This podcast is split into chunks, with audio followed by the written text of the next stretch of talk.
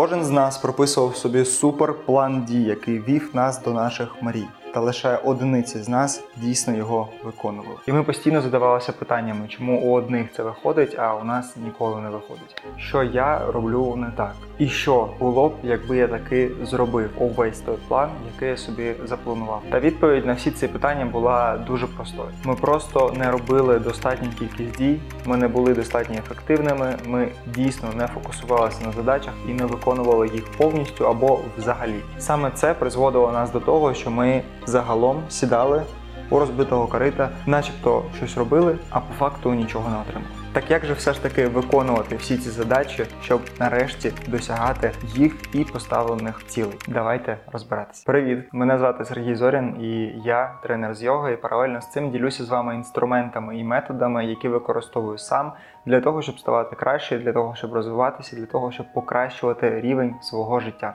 І сьогодні хочеться розібратися з вами в деталях, як все ж таки виконувати задачі так, щоб наш план постійно виконувався. І так, час. Час є самою коштовною річчю в нашому житті, і це є одиницею виміру нашої ефективності. Саме час вирішує, наскільки ефективно ми виконували ті чи інші задачі, які ми перед собою поставили.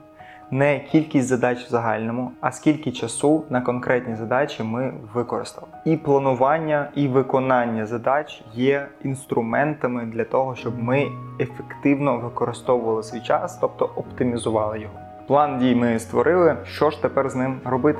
Перше – це створення атмосфери. Перш ніж виконувати будь-які задачі, нам важливо створити навколо себе правильну атмосферу. Тому перед виконанням будь-якої задачі ми прибираємо зі свого поля зору усі відволікаючі фактори. Не забувайте туди також додати всі фільми і музику, яку ви слухаєте на фоні, яка вас не відволікає. Тому що мозок не здатен фокусуватися на двох задачах одночасно. Пам'ятайте головне, чим менше подразників навколо вас є, тим менше шансів, що ви будете відволікатися. Тому спробуйте зменшити всі відволікаючі чинники, які навколо вас є. Окрім того, що ви викидаєте все, що вас відволікає, також не забувайте додавати все, що вам допомагає концентруватися. Це можуть бути навушники, це може бути вода, щоб ви не ходили туди-сюди. Це підготовка усіх потрібних документів, файлів, девайсів, будь-чого, що вам потрібно для того, щоб ви якісно виконували конкретну задачу, яку ви готові прямо зараз виконати. Що робити, коли навколо гам і не виходить відокремитися від усього цього простору? Тоді на допомогу вам, звичайно, приходить музика, але використовуйте музику монотонну, яка не відволікає вас ні словами, ні якимись окремими звуками, вибиваючимися із колії. Да? Це не якась суперенергічна музика, це плюс-мінус однотонна, монотонна музика, такої дуже багато в інтернеті. Можете пошукати і знайти те, що підходить саме вам. Особисто я використовую частково плейлісти просто з інтернету, а також я використовую додаток Endel. Це додаток розроблений якраз таки для того, щоб ми фокусувалися над задачами і працювали над ними. На цей додаток знайдете посилання під відео для того, щоб ви далеко не шукали. І так, подразники ми відклали, підготували все, що нам потрібно для ефективної роботи. Тепер давайте приступати до самої роботи. І так, головним наразі є вибір задачі. Вибір задачі – це така сукупна величина, яка буде складатися від того, скільки у вас є часу, скільки у вас є ресурсу. Але пам'ятайте, що задачі у нас діляться на першочергові, другорядні і консерви. Тому обираємо ми послідовно. Спочатку головні задачі, потім другорядні, потім консерви. В залежності від того, на що у нас є час, так ми і рухаємося. Намагайтеся в будь-якому випадку обрати першочергові чи хоча б другорядні задачі. Все ж таки консерви ви можете виконати будь-коли. Але іноді необхідно виконати якусь просту задачу для того, щоб просто налаштуватися на роботу. Чи, можливо, цей час у вас дуже обмежений проміжок, який ви можете попрацювати, наприклад, десять хвилин. І ви просто не можете розпочати велику якусь задачу, яку ви поставили першочергово. Тоді, звичайно, використовуйте консерви чи задачі такі дуже прості, які ви можете виконувати прямо зараз, не відволікаючись і дуже швидко. Щоб було зручно відслідковувати наші задачі, тримайте цей список задач перед собою, будь-то на папері, будь-то в якихось електронних додатках. Це вже на ваш смак, як вам зручніше. Конкретно я використовую додаток TickTick. Для мене він зручний, тому що я можу використовувати його на всіх девайсах одночасно, і в ньому є дуже важлива функція, про яку ми поговоримо трошки пізніше. І так, сподіваюся, задачу ви все ж таки обрали, і ми можемо приступати до виконання самої задачі. Ось тут і вступає в силу оцей секретний інструмент, про який я говорив. До речі, якщо вам подобається ця інформація, не забудьте поставити палець вверх і підписатися на канал. Тут багато такої корисної інформації, багато інструментів, якими буду ділитися і якими вже поділився з вами. І цей інструмент дуже простий. Це інструмент секундомір. Не таймер, не помодоро, ні будь-що ще, а самий простий секундомір. Цей інструмент дозволяє дуже гарно сфокусуватися над задачею і слідкувати за тим, скільки ви реально часу виконуєте ту чи іншу задачу. І коли перед вами тікає секундомір, ви чітко бачите, скільки часу ви провели над задачею. І коли ви хочете відволіктися на будь-що, тільки ви взяли телефон, подивилися на секундомір і розумієте, що ви попрацювали всього одну хвилину. На початку ви будете відволікатися дуже часто, але з часом ви будете тренувати себе і відволікатися якомога менше. Саме тому я казав, що чим менше подразників, тим краще для вас. Чому саме секундомір, а не таймер? Таймер вас обмежує. Таймера є певні рамки, і коли таймер прозвучить, ви невідворотно будете відволікатися. Будете ставити чи інший таймер, чи відволікатися на перерву, будь-що. Коли ж у вас є секундомір, ви не обмежені. І поки у вас є натхнення, ви працюєте. Як тільки воно закінчилося, ви взяли перерву чи перемикнулися на іншу задачу. Наприклад, пишучи цей сценарій, я міг писати його і десять хвилин, і дві години поспіль. Не відволікаючись, а просто тому, що є натхнення. Тому саме секундомір дуже гарно допомагає сфокусуватися на задачу, не відволікаючись, мінімізуючи відволікаючі фактори. Коли ж я розумію, що мій фокус починає падати, я ставлю секундомір на паузу і починаю відпочивати. Коли ж робити перерву? Повернемося до важливого. Коли ж все-таки відпочивати? Попрацювати ми попрацювали, а коли ж нам відпочивати? Як я і сказав раніше, із технікою секундоміра ви відпочиваєте тоді, коли відчуваєте, що вам необхідно відпочити. Це може бути і після десяти хвилин, може бути і після двох годин.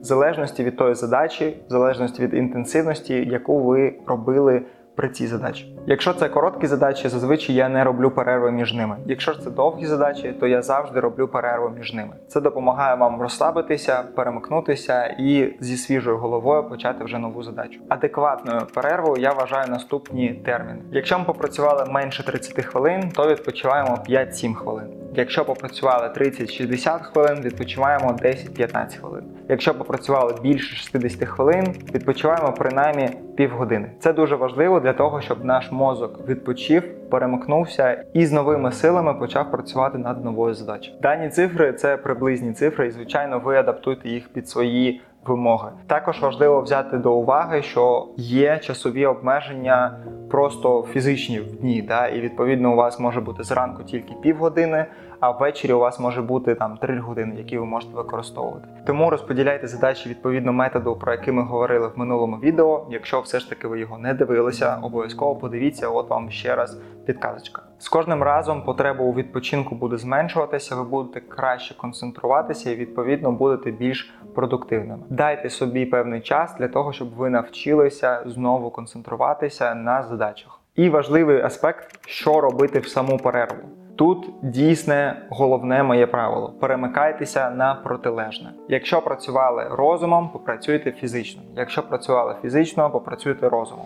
Завжди має бути перемикання між різними типами взаємодії з вашим мозком. Тому відпочинком може бути і виконання інших задач. Наприклад, якщо у вас є дві задачі, одна – прописати оцей сценарій для цього відео, а друга – позайматися спортом. Коли ви прописали, не знаю, тридцять хвилин сценарію, ви п'ять хвилин позаймалися спортом.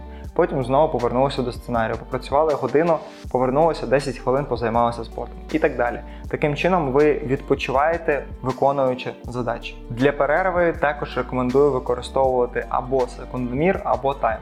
В даному випадку таймер навіть буде зручніше, тому що ви зможете поставити собі конкретні рамки, скільки ви даєте собі на відпочинок. Я використовую звичайний секундомір для відпочинку, не користуючись вже задачним секундоміром. Але пам'ятайте, що не треба себе насилувати і відпочинок треба собі давати. Навіть якщо ви відчуваєте, що ви можете ще, але ви розумієте, що ви не зможете бути суперпродуктивними, ви відчуваєте цей невеличкий спад, краще зробіть просто коротку перерву. Сходіть, подихайте повітрям, пройдіться кудись, попийте водички, просто щось поробіть протилежне від тієї задачі, яку ви робили прямо зараз. Це дозволить вам набагато ефективніше виконувати наступну задачу, яку ви будете робити. І так, що ж у нас в підсумку? Використовуючи цей метод, я з двох годин фокусної роботи перейшов до десяти годин фокусної роботи. Це величезний проміжок часу. Це додаткові вісім годин, які я працював над конкретними задачами. Звичайно, цей показник не кожен день. І, звичайно, бувають дні, коли низький показник фокусу. Я можу робити лише там дві години фокусної роботи, а весь інший день я просто відпочиваю. Завжди зважайте на свій фізичний, ментальний, емоційний стан для того, щоб коригувати навантаження також на свої задачі. Краще попрацювати трошки менше, не виснажитися, відпочити і знову приступити з новими силами до нових задач. І так з цим методом у вас і концентрація зросте, і КПП вашої роботи також зросте.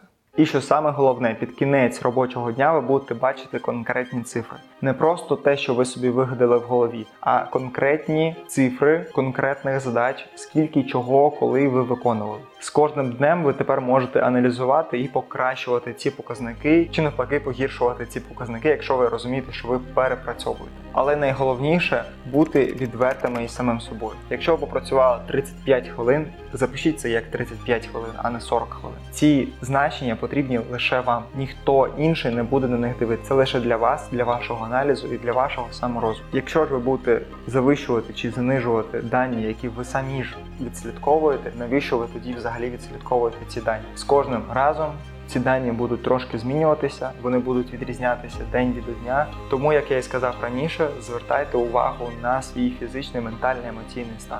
Це також дуже важливо. Використовуйте цей метод, він дуже-дуже кайфовий, він дуже сильно підіймає рівень вашої продуктивності, ефективності і кількості задач, яку ви виконуєте за день. Якщо вам цікава ця тема, обов'язково слідкуйте за цим каналом і особливо за дописами в Телеграм-каналі, бо дописи розкривають більше деталей, які у відео я не можу впихнути. Тому всі посилання знайдете під відео, на всі соціальні мережі, на всі додатки, які я використовую, для того, щоб вам було зручно і ефективно працювати над собою. Користуйтеся, ставайте краще кожен день і побачимося в нових відео. Пока-пока!